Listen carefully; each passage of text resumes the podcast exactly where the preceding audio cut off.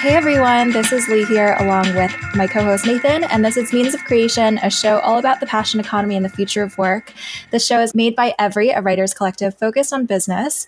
And for those of you who haven't been catching our latest episodes, we are piloting a series of Web3 explainers, unpacking some fundamental concepts of Web3 from first principles. The goal is to explore various trends, topics, and projects that people want to learn more about, but find confusing or a little bit intimidating. And so, as part of this series, we're bringing in a slate of new guests who are each experts in those topics to explain those different concepts without the jargon. So, today's episode is going to be all about the intersection of Web3 and fashion. Before we dive into NFT fashion, it's important to note that paying for digital items is nothing new. Gamers have been purchasing stickers, outfits, and avatars for decades to the point where people are now spending billions of dollars each year on virtual items inside of games like Fortnite and Roblox. And this is really a reflection of the fact that our identities have become increasingly digital. And especially during COVID, our online world feels as real as the real world. And recently, the digital fashion world has obviously collided with Web3 and NFTs, opening up the possibility of turbocharging digital fashion with ownership and authenticity that's verifiable on chain. As a couple of data points, last October, Dolce & Gabbana launched an NFT fashion collection, which sold for $6.1 million. Nike acquired Artifact in December, which is an NFT studio that produces digital collectibles, including sneakers. And I recently tweeted that fashion NFTs feel inevitable because NFT ownership is about community, belonging status, investment, and utility, all of which are components that drive us to purchase fashion in the real world. So today, we're going to be exploring why we should be paying attention to fashion NFTs and how it's going to shake up the whole industry industry. And to do that, we're bringing on Dani Loftus, who is the founder of This Outfit Does Not Exist, a platform that's bringing digital fashion to life. She is also the founder of DRAUP, which is a new fashion NFT marketplace. Dani is also a member of Red DAO, a digital fashion DAO that's investing in NFTs and startups in the digital fashion ecosystem. So let's dive straight in. Welcome, Danny. We're so thrilled to have you here today. Thank you so much for having me. So, I would just love to start with the highest level um, kind of baseline definitions of how would you define digital fashion? So, I would define digital fashion as any worn garment created in the digital realm. And in my eyes, this falls into three categories. So, you have IRL, so that is in real life, and that is just any physical garment that's produced with a digital backend. So a couple of examples are Tommy Hilfiger. So if you've ever bought something from Tommy Hilfiger in the past year or so, that was created utilizing digital design. So they committed to digitizing 60,000 items from their product library, built it from the ground up, and now everything is digitally produced. And the second type, which is something that only arose post Web3 boom, so in the past year, is the idea of physical garments accompanied by an NFT. So Meta Factory is doing this very well. There are also a couple of other luxury brands which are leveraging this for transparency purposes, etc. So that is the um, IRL option. Second type is what I call ORL. And so that is digital fashion worn on humans. And so that's originally how my exploration of digital fashion started and how I came to the fore was through having an Instagram account where I wore digital fashion items, either using a game engine where essentially the brands render it onto you, or through AR filter. And so that's category two. And then the third and final category is what I would call URL or unreal life. And that is the fashion consumed direct avatar. And so, you know, that can be the stuff that you're wearing in Fortnite, it can be your in game skins, but it can also now be clothes which you're wearing on your PFP. So, a big moment for me was when Bored Ape Yacht Club went to Christie's and we saw you know, so many of the apes on Twitter all suited and booted. And that for me is, you know, that unreal life URL component that we're moving into as the metaverse evolves. Got it. So there's physical clothing with a digital backend or designed digitally. Um, there's digital clothes that are worn on actual humans using AR filters or some sort of technology that transposes those items onto our physical images. And then there's the purely digital stuff that is not tied at all to our physical bodies or worlds, but are worn in digital environments, for instance, on an avatar. That's super interesting. And it's, it's a really interesting um, kind of departure from, I guess, the origins of fashion and clothing, which was really about you know, clothing ourselves and protecting ourselves from the elements, but it feels like it's going in this increasingly digital direction where it's more about identity and self expression. But I would love to get your thoughts, Dani, on like of those three categories that you outlined, what do you think is the most interesting and what are we going to see being really the basis of future innovation in the fashion world? So, in my eyes, I'm very, very bullish on this direct to avatar economy. And there are a couple of reasons for this. So, first of all, I think the move to direct to avatar is inevitable. I think it's been inevitable for quite a long time. You know, we have 3.4 billion gamers. And what's mm, you know transitioned this inevitability that's coming from the gaming space where i think we're going to see increasing adoption of gaming as this you know primary media form where everybody finds something they want to engage with is the fact that we've seen a really clear movement from social networks into becoming avatar based the most obvious, obvious one being meta and so it's a movement from social media being somewhere where you curate a version of yourself so you know you're carefully selecting images or videos or snippets from your life that you're prepared to show into actually creating yourself from nothing. And so you have 4.5 billion social media users at present who I think in the next, you know, three to five years are going to become digital, fully digital fashion consumers because they're going to need to dress their avatars. And for me, what's also very exciting about thinking of this as a vertical is the fact that the role of fashion in my eyes is as a signaling mechanism. So, you know, you're demonstrating your self expression. Maybe you're demonstrating your status. You're potentially also showing your affiliation through, you know, your brand identity, these kind of elements of tribalism. And in the physical world, you are bound to yourself as your physical biological body as this kind of baseline. However, when we're moving to these fully created digital identities where you are molding an avatar however you would like, your relationship to the clothing is going to be completely different. And so I think a really brilliant example is what we're seeing in Fortnite, where we've seen what's known as a default culture emerge, where if you are wearing a de- default skin, so essentially the skin that you get when you first enter the game, you're actually now slated by other players, and there's an entire YouTube genre about it. And the people who are doing that slating, and this is obviously a bit of an assumption, but in my eyes, this is not, you know, your traditional fashion girl you're going to be seeing at the front row of Fashion Week who's looking everybody else up and down. It's people who would have never seen themselves as fashionistas or judgy in terms of aesthetics who are now engaging because it's become such a powerful signaling mechanism in this world. And what's also important to note about you know the world that it's significant in is Fortnite is not a fashion game.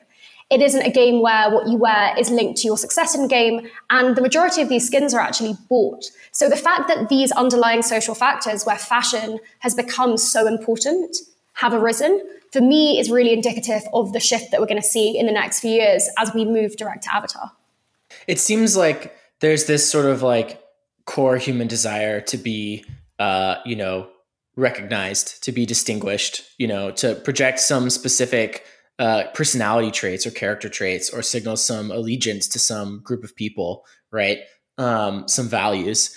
And a way that we've always done that in our appearance, in the same way you might wear, like, you know, a certain hairstyle or a jacket or whatever, you can also wear a bored ape on your Twitter, right? And that, like, wearing a PFP on a profile is, like, I think a correct way to understand it as it is a fashion statement. And people joke, like, you know, bored apes are like Birkin bags for tech bros.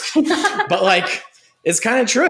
Like it is. It's it's it, it signals something about your values and the community that you want to be a part of, but it also signals some sort of status or wealth um, or knowledge or whatever if you were there early.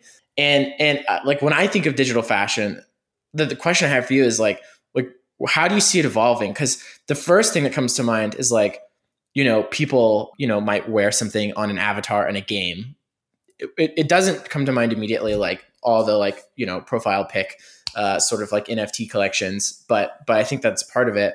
And it's interesting because people like are on Twitter, and so they're using that surface area to project the things that they want to project. Like, how do you see it evolving? Like all of a sudden, last year it became cool to have your profile picture not be an actual picture of you, but to have be something that you bought, basically.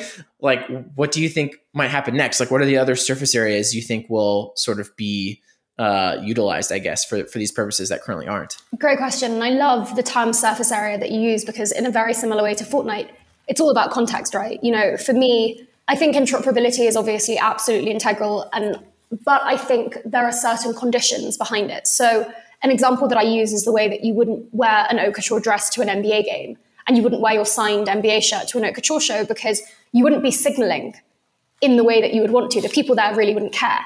So what's super important to look at when you're thinking about, you know, where is digital fashion going to be the next big thing is where are the underlying characteristics that make it a valuable or powerful social signaler going to emerge and why? And so I think around that, first of all, you know, needing a degree of interoperability is a given. At the moment, the places where digital fashion is a most powerful social signaler in the direct avatar market are Fortnite, for example, with you know 80 million users per month, or Roblox. However, these operate as gated environments, and they're gated environments both in terms of the fact that I cannot take you know my Galaxy Fortnite skin and take it into Roblox or take it into World of Warcraft, therefore limiting that that signaling value to a gated environment.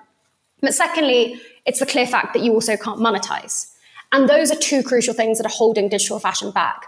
I think, in terms of this lack of being able to wear cross platform, I think of it as the equivalent of asking somebody to buy a dress or buy, let's say, a really sick leather jacket, but you actually have to take it off when you leave the party you're at or when you leave the neighborhood. And that doesn't make it super compelling mm-hmm. as a purchase. And so one of the key things is making sure these things can move cross cross worlds when and where needed. Second thing that I think is absolutely integral, and I think we've seen it with the evolution of the NFT space that we're experiencing now, is this idea of curated display. So you go into our OpenSea wallet, and you know, I obviously have the Red DAO wallet, and we have the largest deployment of capital into the digital fashion space, you know, full stop. And our NFTs aren't properly displayed. They're not, we can't curate them. They're not displayed on a mannequin. You know, digital fashion is also not digital art. So you don't want to see it 2D. You want to see it in 360 view. Maybe you also want to play with the texture of the material. So I think there's going to be a big curation play. And then I also think there's going to be a lot of innovation in terms of creativity. And so that will both take the form of, you know, materials and experimentation. And there is a really high barrier at the moment in terms of the tech stack, in terms of the tooling and software. And, you know, also getting those from traditional fashion schools to really be incentivized to learn how to create digitally and seeing that as an exciting, either complementary or supplementary medium. And, you know, the second thing being exciting and innovative smart contract use. So, you know, for me, when I think of the future of digital fashion, I look at what's going on in digital art and how we're seeing, you know, pieces which change with the stock market or can be le- linked to the price of ETH. So, you know, what if you had a dress that got eaten by moths when, you know, the price of ETH or the currency and chain it was built on dropped? Or what if we had a dress which automatically shifted every season, so digital fast fashion? And I think looking to the future, I'm really excited to see that technological deployment as a way of heightening our emotional connection to the garments as art, as opposed to just tech being seen as a gimmick, which it has been traditionally in the fashion industry. Yeah, that that's really interesting. It's exciting to think about all of the possibilities of, you know, when fashion is rooted in code versus physical materials that have, you know, very constrained properties. I was wondering, Dani, if you could walk us through the historical development of digital fashion and some of the key moments in the industry or turning points that you think are interesting or notable to call out and use that to sort of frame which like how far we are into the industry's development right now. Of course. So, Lee, I think the point that you made at the beginning of this episode was a very, very good one that digital fashion, even though it's taken off this year, is not new. You know, as long as there have been avatars and you know social simulation games, there has been digital fashion. So Sims, as of 2000, you know, we were all sitting there behind our computer. It was a lot of my childhood, dressing and styling our avatars. And you know, they already were very early in what I'd call the luxury brand collaboration game. You know, as of 2019, they were collaborating with Moschino. They also had expansion packs with H&M. So fashion there was already very integral. You know, then we had Fortnite as of 2017, and when that was launched again, the skins dynamic became a really, really cool component. And what's interesting in terms of situating this is these were not referred to as fashion; these were referred to as skins, and that really, for me, shows if you speak to any gamer how fashion is associated with a certain culture, you know, maybe a quite hierarchical, snobby, aesthetically dominated culture, where for them skins and cosmetics is much more to do with that culture of self expression that's game native, even though in my eyes they're the same thing. Mm-hmm. And so, you know, let's say 2000 to 2017, digital fashion existed, but it was very, very much in game and game situated. What we started seeing from 2017 onwards was the advent of fashion created digitally. So it's fashion first, but the creation mechanisms are digital. And, you know, the true pioneers in this were, of course, the Fabricant. And I believe they were founded in 2018. You know, Amber, the founder, is a true pioneer in the space. She did her graduate show all digitally, even though the tech stack wasn't even there, which I think is absolutely unbelievable. And then in 2019, that was the first time that I ever saw ORL fashion. And, you know, it was a fabricant. They sold a dress for $9,500 called the Iridescence dress. And it was on, I believe it was on ETH. And it was the first time a garment was digitally rendered onto a human being. And there was, you know, absolute outrage from the press. They had no idea why anybody would spend so much money on a digital good. Whereas, you know, you look at now, $9,500, you're like, wow, what a bargain. I could get, you know, a tenth of a Bored Ape for that. Right. Um, and so 2019, we saw them. We also saw Carlings, which is a Scandinavian brand, create a digital capsule collection, which again, you know, you sent in the photo, it was rendered on, onto human beings. And then moving from there, you know, when I started in 2020, what we had is we had, you know, a light spattering of, you know, the, these ORL marketplaces coming up. So we had DressX, we had XR Couture, and they all, let, uh, we had the Replicant, and they were all launching end of 2020. So I think it was really spurred on by the pandemic that we were starting to see this transition. And so that's when I got in. And, you know, when I got in, I started trying to raise awareness and I had all of these magazines and these newspapers I was writing to, and they were saying, you know, what big brands are in the space? And I was like, well, no one yet, but trust me, everyone's going to be in it. And, you know, come 2021 and, you know, the advent of the NFT boom and the advent of the metaverse, everybody went in. So we had, you know, Gucci and Roblox. And one of the biggest things that happened there was they launched, I believe it was two weeks under a personalized experience designed by the creative director of Gucci. And within that, there were in game items, which were given value by a time scarcity dynamic. And so I believe the most scarce one was a Dionysus bag. It was originally sold for $5.50 for an hour within game and then made headlines because it was sold on secondary market for $4,200, not even as an NFT. And that hmm. really indicated, I think, to the world the shift in how people perceive digital goods. So that was a very, very big moment that happened last year. Then obviously we saw Balenciaga going into Fortnite, Gucci going into Fortnite, and you know every single luxury brand saying either metaverse or NFTs or both. We are going to put a stake in the ground in terms of digital fashion. And so, yeah, I think where we are now, um, and I'll just touch on it very briefly in terms of actually the luxury brand perspective, is that all of these luxury brands understand that they have to have a digitally native presence. I think they're still struggling with the idea of a digitally first presence. You know, the only people I've seen do it very well is Nike with the acquisition of Artifact, because that wasn't saying, okay, look, this is a marketing exercise to redirect attention and dollars towards physical clothes. It was, this is a entirely novel revenue stream that we are investing in. And I think that everybody is trying to grapple with how to do that. And I think the shift that we're going to see in, you know, the coming year, two years, five years, is teams being built within all the luxury houses that focus on digital fashion as a revenue stream and as a market in and of itself, as opposed to, you know, marketing supplementary vertical.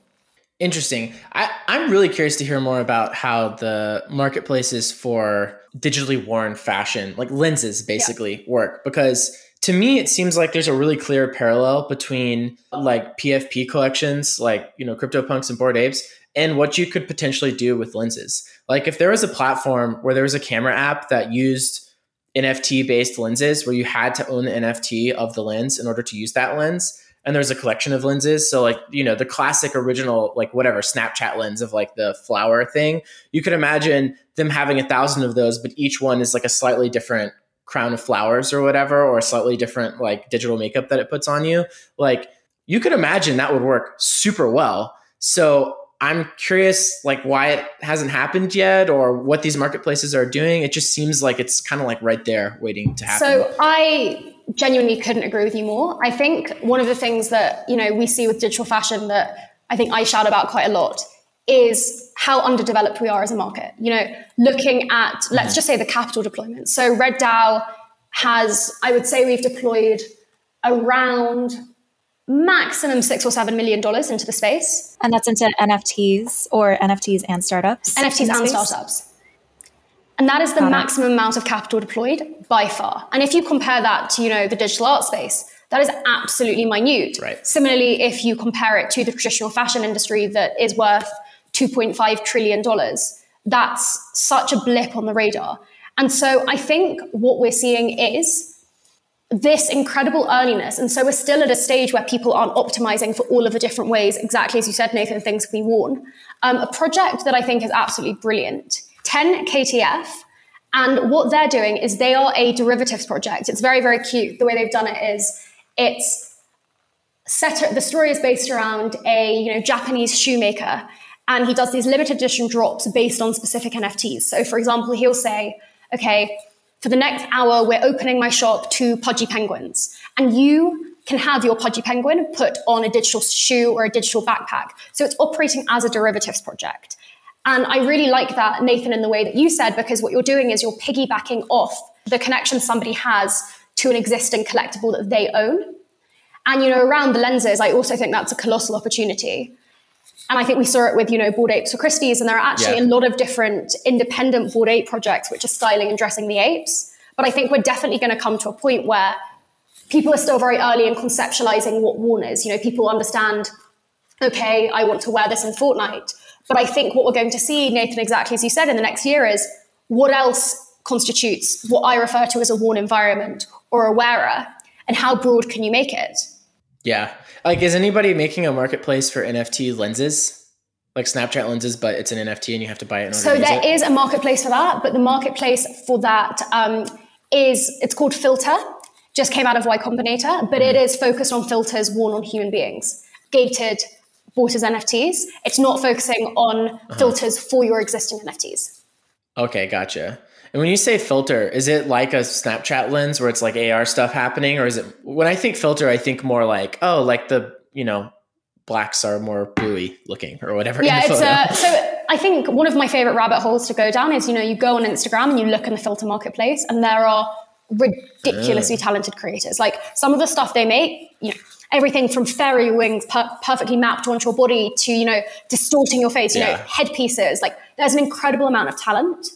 I think what's very interesting um, to draw attention to in terms of you know the ORL filter situation is that face filters have a much simpler UX than digital fashion filters. And so you know if I want to do a face filter, I take my phone, I put it in front of my face, bam, done. Right. Whereas what you have with digital fashion is you have to put the phone somewhere, you have to step back, you have to you know go back every time you want to switch outfits. Very interestingly, in terms of that, Snap is doing a lot in terms of optimization. So they had a collaboration with Prada and you had a handbag on you and you could be standing at the other side of the room and if you just swiped in the air, it would automatically know you wanted to change handbag.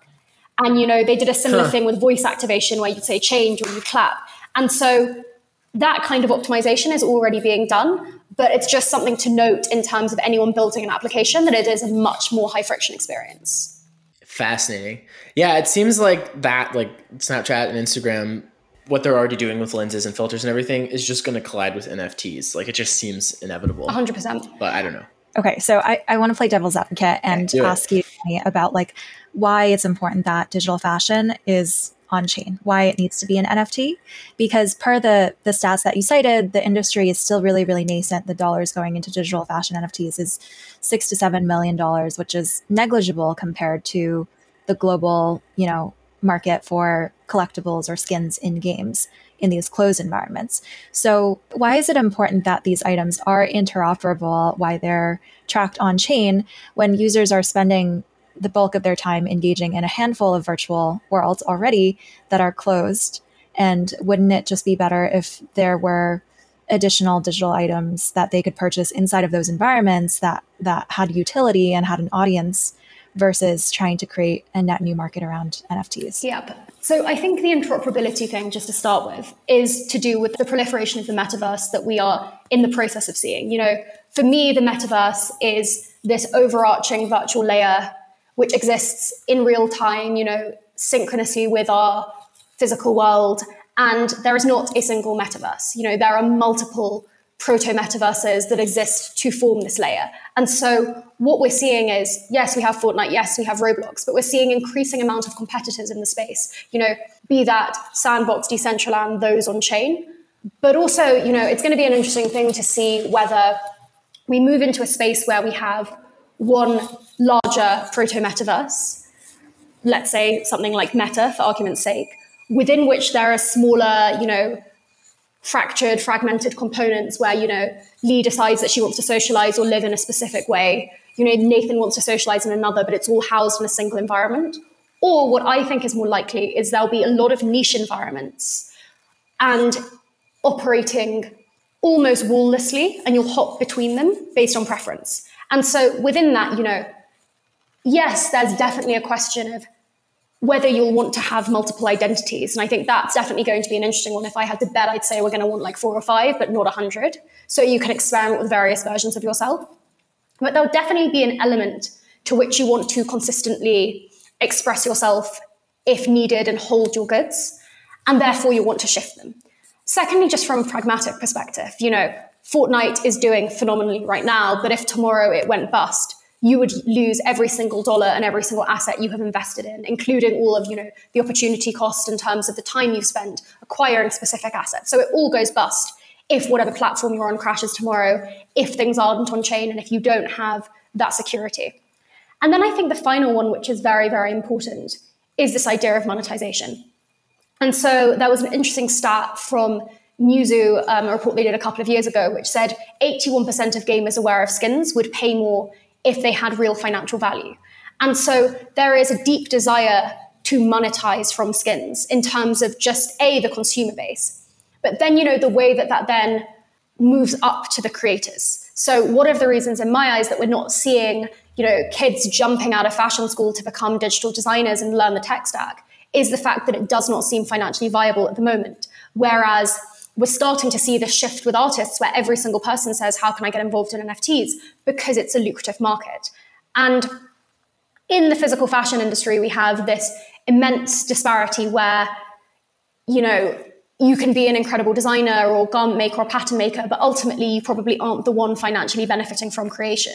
Whereas if you move things on chain, first of all, you have direct access to a consumer base leveraging these digital fashion specific marketplaces or even leveraging something like OpenSea. But then, secondly, around that, you can have, you know, all the things that we understand to be valuable, like royalty mechanisms, to make it far more lucrative and allow you to sustain yourself in a way you wouldn't have been able to were you in the physical space. Yeah, that's super interesting. I, there, there were a bunch of startups a few years ago, kind of when the sharing economy concept took off, of like being able to rent out your closet to other women, usually women. I don't know if men care about renting fashion. Usually women. And the idea was like you could actually turn things that you owned into productive assets and actually earn revenue from them. I think the challenge of doing so in a physical fashion world is all of the logistics around transferring items, the handover, the cleaning, turnaround yeah. for those items, making sure it fits the specific person you're renting it to. Whereas digital fashion feels like it would unlock a lot of those constraints that were particular to the physical world. 100%. Um, actually, very interesting stat. I read a couple of years ago when the sharing economy trend took off that actually men value ownership, so don't participate in rental services, which I thought was just mm. a pretty interesting anthropological stat um, to bring out but yeah, so I have stuff rented out and I have this consistent concern around is my stuff going to get ruined? The company handles all the logistics for me, but you know, especially if you have like a one-off item, you are it's very very high risk. And what you have obviously with digital, I'm, you know, I'm building around this as well. You know, the platform that I'm building will have these rental functionalities. Is this ability to automate return, automate reimbursement. And then I think to layer on top of that, you can also benefit from provenance. And what I mean by that is, you know, in the way that you can obviously trace who's owned an NFT previously. And let's say my dress had been owned by Kate Moss, that would make it more valuable. I could also see that, you know, Kate Moss had maybe rented my item. And, you know, if you want to go one step further than that, there is also the ability to bring memories on chain. So let's say Kate Moss wears your, your item in a fashion show and there's also a video clip stored on chain alongside the item. That could be very valuable. Or, you know, going on to the flip side, what if you've had somebody complete an amazing quest who's a streamer when wearing your item? There are all of these ways to layer on value with provenance, once you move things onto the blockchain, which I think are really interesting to explore.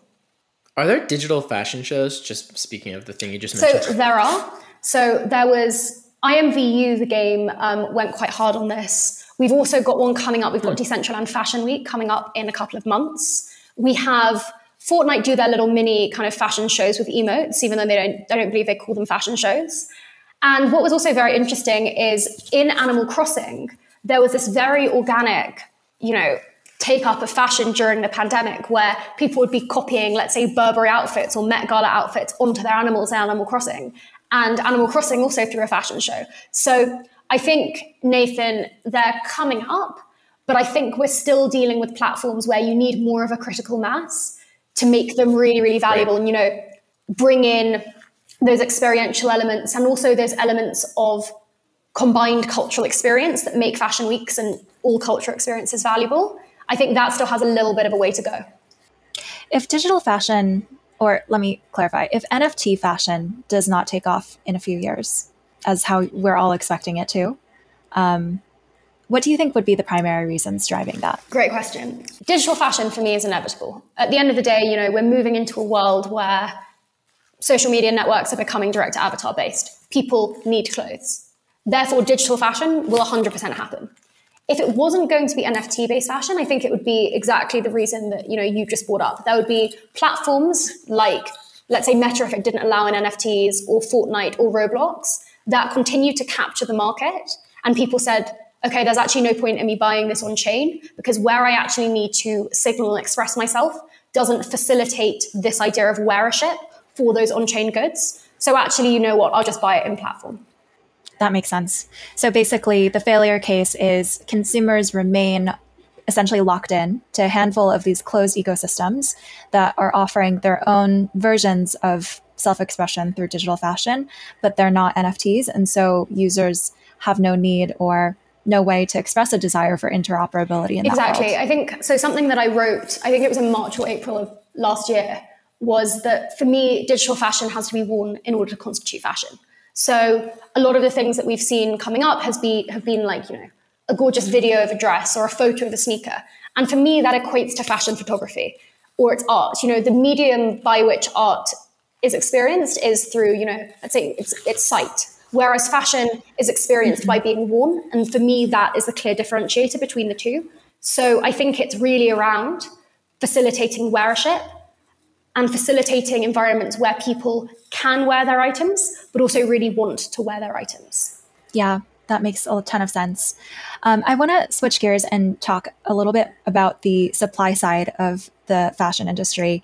So, based on recent news, it's definitely apparent that a lot of um, existing sort of established fashion brands from the physical world are trying to get into fashion NFTs or digital fashion in different ways. But at the same time, there's also um, a lot of new indie designers who are perhaps more digitally native coming into the industry.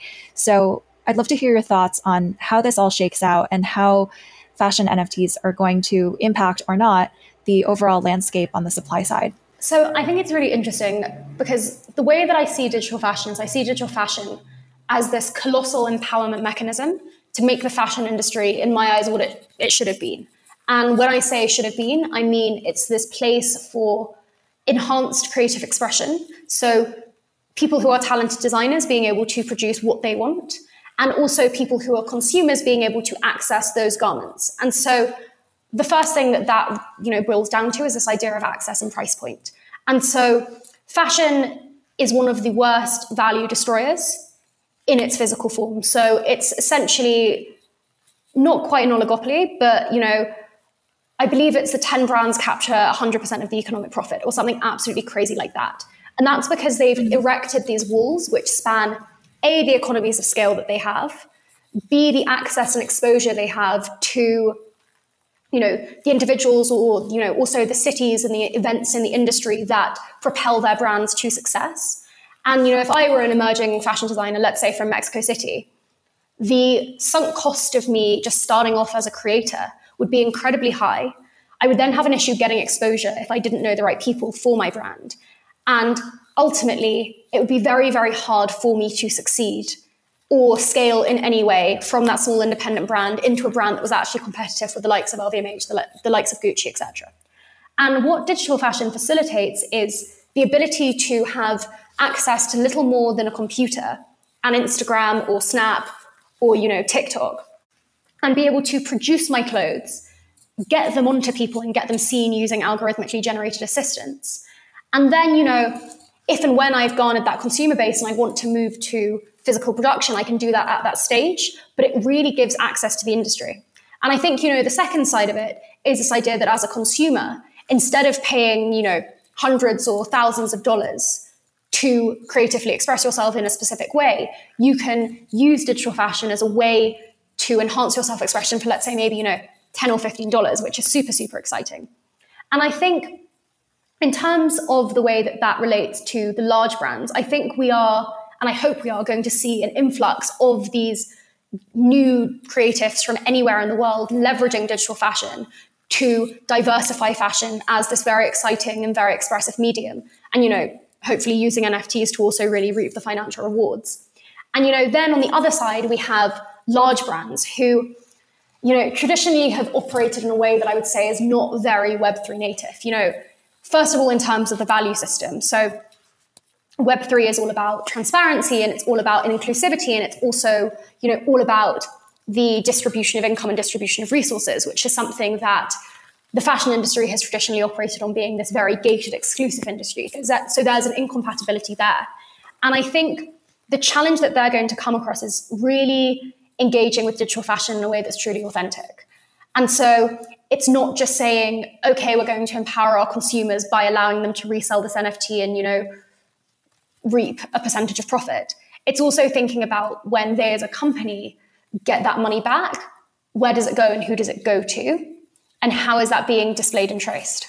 Yeah, it's it's a really compelling argument, I think, for why there's going to be this like emergence of smaller independent creators who may not come from traditional backgrounds or have existing relationships and how digital fashion is going to empower them. I think um, it's interesting to put that in juxtaposition with what we initially believed the Web2 platforms and internet would also accomplish. So, you know, probably 10, 15 years ago, um, there was this theory called the long tail. The long tail. Oh my gosh, I forgot. Yeah, just the long tail. Yeah, the long tail. Chris, Chris Anderson's Anderson. book. Yes, yeah. Chris Anderson's book, The Long Tail. And the idea was basically that the internet is going to remove all these barriers to entry for all sorts of different creators, ranging from website creators to musicians to bloggers, whomever. Like anyone can use the internet, set up a presence, and reach end consumers. And so, therefore, you're going to have the success of the long tail, who um, is going to capture a lot more attention and demand versus right. historically when we were restricted to store shelves that had very limited space or malls that had limited um, numbers of retail outlets in them. And obviously, that didn't quite end up happening. Like, despite the internet, we have had the emergence of a handful of dominant platforms, creators that have had mega success, and like really an absence of long tail success. Um, and it, it's interesting to think about that, um, especially contrasting it with what you mentioned, because I think there are notable differences now. Um, specifically, that even though the internet did enable everyone to set up a presence online, it also didn't free them from the constraints of the physical world. Whereas a brand, as a new manufacturer of physical products, you still had to procure the raw goods to make your things, ship them, etc. All of those things benefit from economies of scale. And then I think the discovery platforms were also constructed in such a way as to benefit people with existing followings.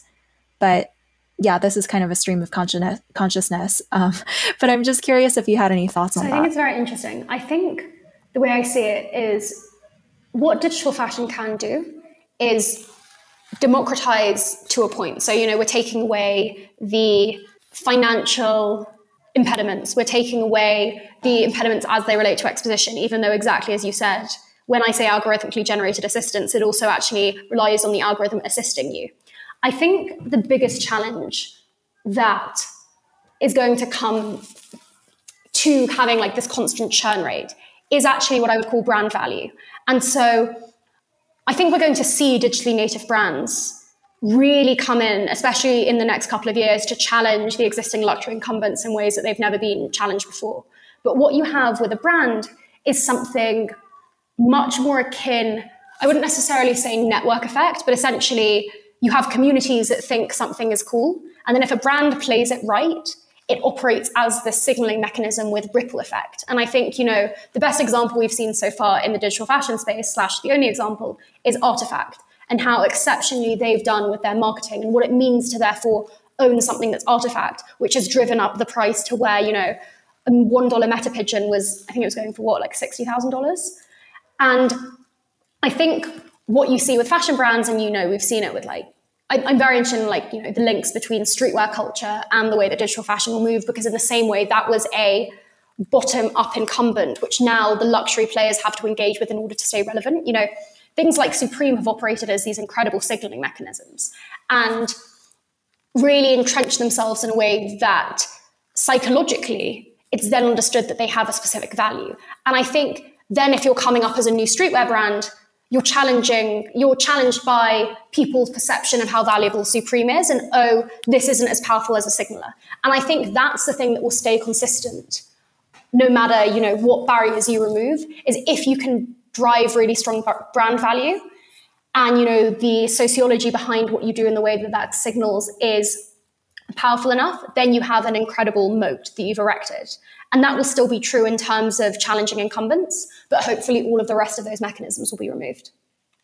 I also think it's worth putting in a plug for like the long tail kind of was right. Like it's hard to remember what the what life was like before the internet, but I mean there are certainly like big winners now and so mm-hmm. it's not that power is dissipated and everything is evenly spread out amongst everyone, but it is the case that there's like just a massive increase in the number of brands. Like yeah. if you just go on Instagram and it's like there's ads from some random companies trying to sell you a mattress and trying to sell you a shirt and trying to sell you shoes or a belt. And, you know, a lot of these companies, you know, some of them are just like kind of cheap drop shipping type operations, but a lot of them develop their own products that are really cool. And, you know, they have new ways to reach people that they couldn't before. And the same with media and content. Mm. I mean, there's, there's all sorts of new success that has happened um, that, that wasn't possible. And I think when the architecture that society kind of rests on undergoes a transformation, it's not the case that there's zero power in the new world, but it is the case often that different people can accumulate a whole lot of power. And so maybe there's a changing of the guard in some ways. And it's also the case that the, you know, there might be room for like a 10x increase the number of people who can operate mm-hmm. versus before, even if there's still big disparities in how many people they reach or how much money they make. Mm. And I think Nathan, when you say that, like for me, that just brings up the image of like my high street in London. And so, you know, one of the big problems that I have with London is you cannot afford to be a small independent shop, be it you know fashion or anything else, and be on a major high street. And that's what we're seeing in you know the majority of capitals in developed economies. And then you know you can go on Instagram and you can see every single brand.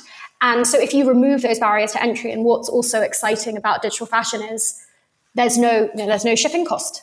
So you can literally be operating from anywhere in the world. And so that can really diversify the ecosystem. And hopefully that will also be complemented by the fact that, you know, we're going to maybe have four or five identities and want to express ourselves differently in them, which hopefully will also heighten the demand for the variety of fashion that we're consuming. Yeah. And hopefully continue that kind of long tail effect through that. I think that's a really great point. Like there there has been a flourishing of the long tail in terms of it exists. Like all of these small niche creators now exist, whereas previously they were not putting out content on the internet. Right. There were employees I, somewhere. Exactly. You know? yeah. But I think the the key missing thing today is that long tail of creators oftentimes does not have a viable monetization method because right. of the way that these platforms are constructed in that they're ad based or they're a all-in-one bundle like a Spotify subscription and so the long tail is not earning a significant portion of that but NFTs offer a built in monetization method that can enable the long tail to actually be able to monetize. Dani, I, I always like approach this podcast from the perspective of like, what if my mother were listening or what if, you know, one of our non-crypto pilled friends were listening?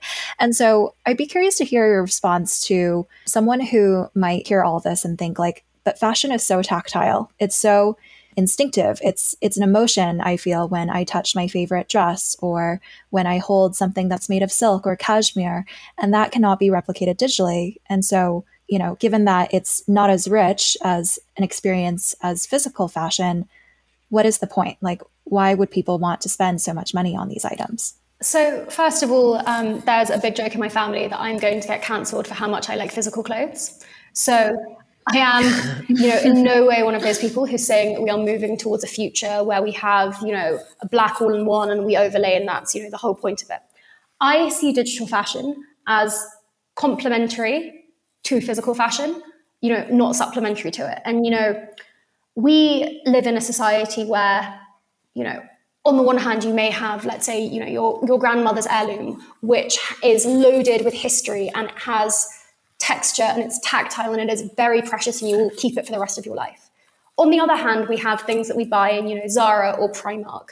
And, you know, it's something like the average UK consumer wears a garment 10 times before it's discarded. And for me, that's the place where digital fashion comes in. You know, fashion is very interesting in my eyes, and I've always found it very interesting coming from a business background because if you're looking at starting a business, what you do in general is you say, okay, how can I make an MVP and find product market fit and see if actually there's demand for what I'm creating? The fashion industry says, we're going to be creating this, and then we're going to ship product and we're going to actually stimulate demand using advertising. And from a sustainability perspective, that hasn't worked incredibly well for them. There's something like, you know, 40% of clothes per season are wasted on overstock, which is colossal. And, you know, the fashion industry has the same amount of emissions as the airline and maritime industries combined. So it's 10% of global carbon emissions, which is colossal. And so those trends and that push to consistently reform your identity, which the fashion industry and I would say, you know, general society to a degree conditions, that is what digital fashion can supplement. It can allow you to experiment and self express, and then also allow you to think consciously about what you want to invest your money in in the physical world and have those, you know, hyper tactile, maybe higher value pieces which you really covet and cherish.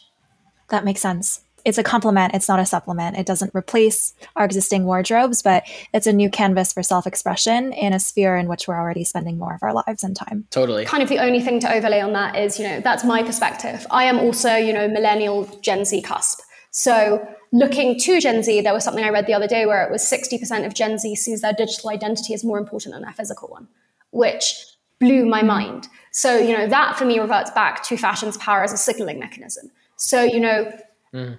maybe if you want to experiment, or maybe if you know the place where all your friends are is Fortnite and that's how you get your flex and your social creds, then maybe it actually becomes, you know, more of, you know, a supplement because it's actually more important to you expressing there than having a tactile garment that you wear. So I think in my eyes and maybe for my generation and above, it will be this incredibly, you know, complementary way of enhancing our experience of fashion. But maybe for the generations to come, it's going to actually really be a supplement and an increasing amount of income will be invested in digital first.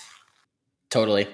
And I just got to put in a plug for like the same way that I really love the feel of like a nicely made physical object, I love the feel of really nicely made software. like nothing is more satisfying than really crisp pixels with just the perfect drop shadow and and just the perfect animation true. it's also fast. I love it. I I am so like there's this to-do list app things which is like terrible for collaboration but just amazing in terms of the level of quality and polish that the software has. And I feel like it lights up the exact same part of my brain, you know? And so I don't know, just throwing it out there that um, it's not a either or, it's an and. Mm-hmm. I think I agree, I agree with you on that. Mm-hmm. People just like nice things where they spend time, and we spend time digitally. So, yeah, that's a that's a really great point. I think we can't really think of it on the same axes as we think about physical items, but there's like a whole new basis of differentiation and experience that is unlocked through digital experiences.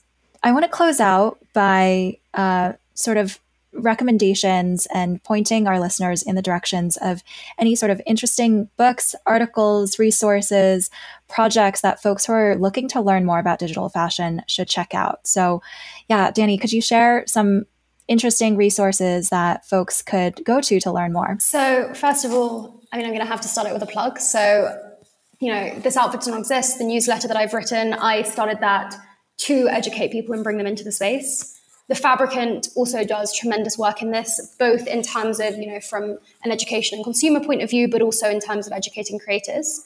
So I would check that out. I would also say um, Maggie McDowell from Vogue Business. I have always loved her writing. A lot of it covers digital fashion, and I believe she's also started an NFT fashion tracker. So that's you know a cute way to just keep up on what's going on in the space. And then I would also say following other arts centric you know communities so for example uh, vertical crypto art have a lot of really interesting spaces. And you know as i said for me looking at where the digital art space is going really helps to situate where the digital fashion space is moving to as well. So i would definitely check that out. Incredible. So this outfit does not exist follow Dani's newsletter and then um, we'll also link all of the resources that she just mentioned in the show notes for today but really want to thank you, Dani, for coming on the show. This has been an amazing conversation. I think we've all learned a ton. Um, so, really appreciate your joining thank us. Thank you so much for having me. It's been such a pleasure.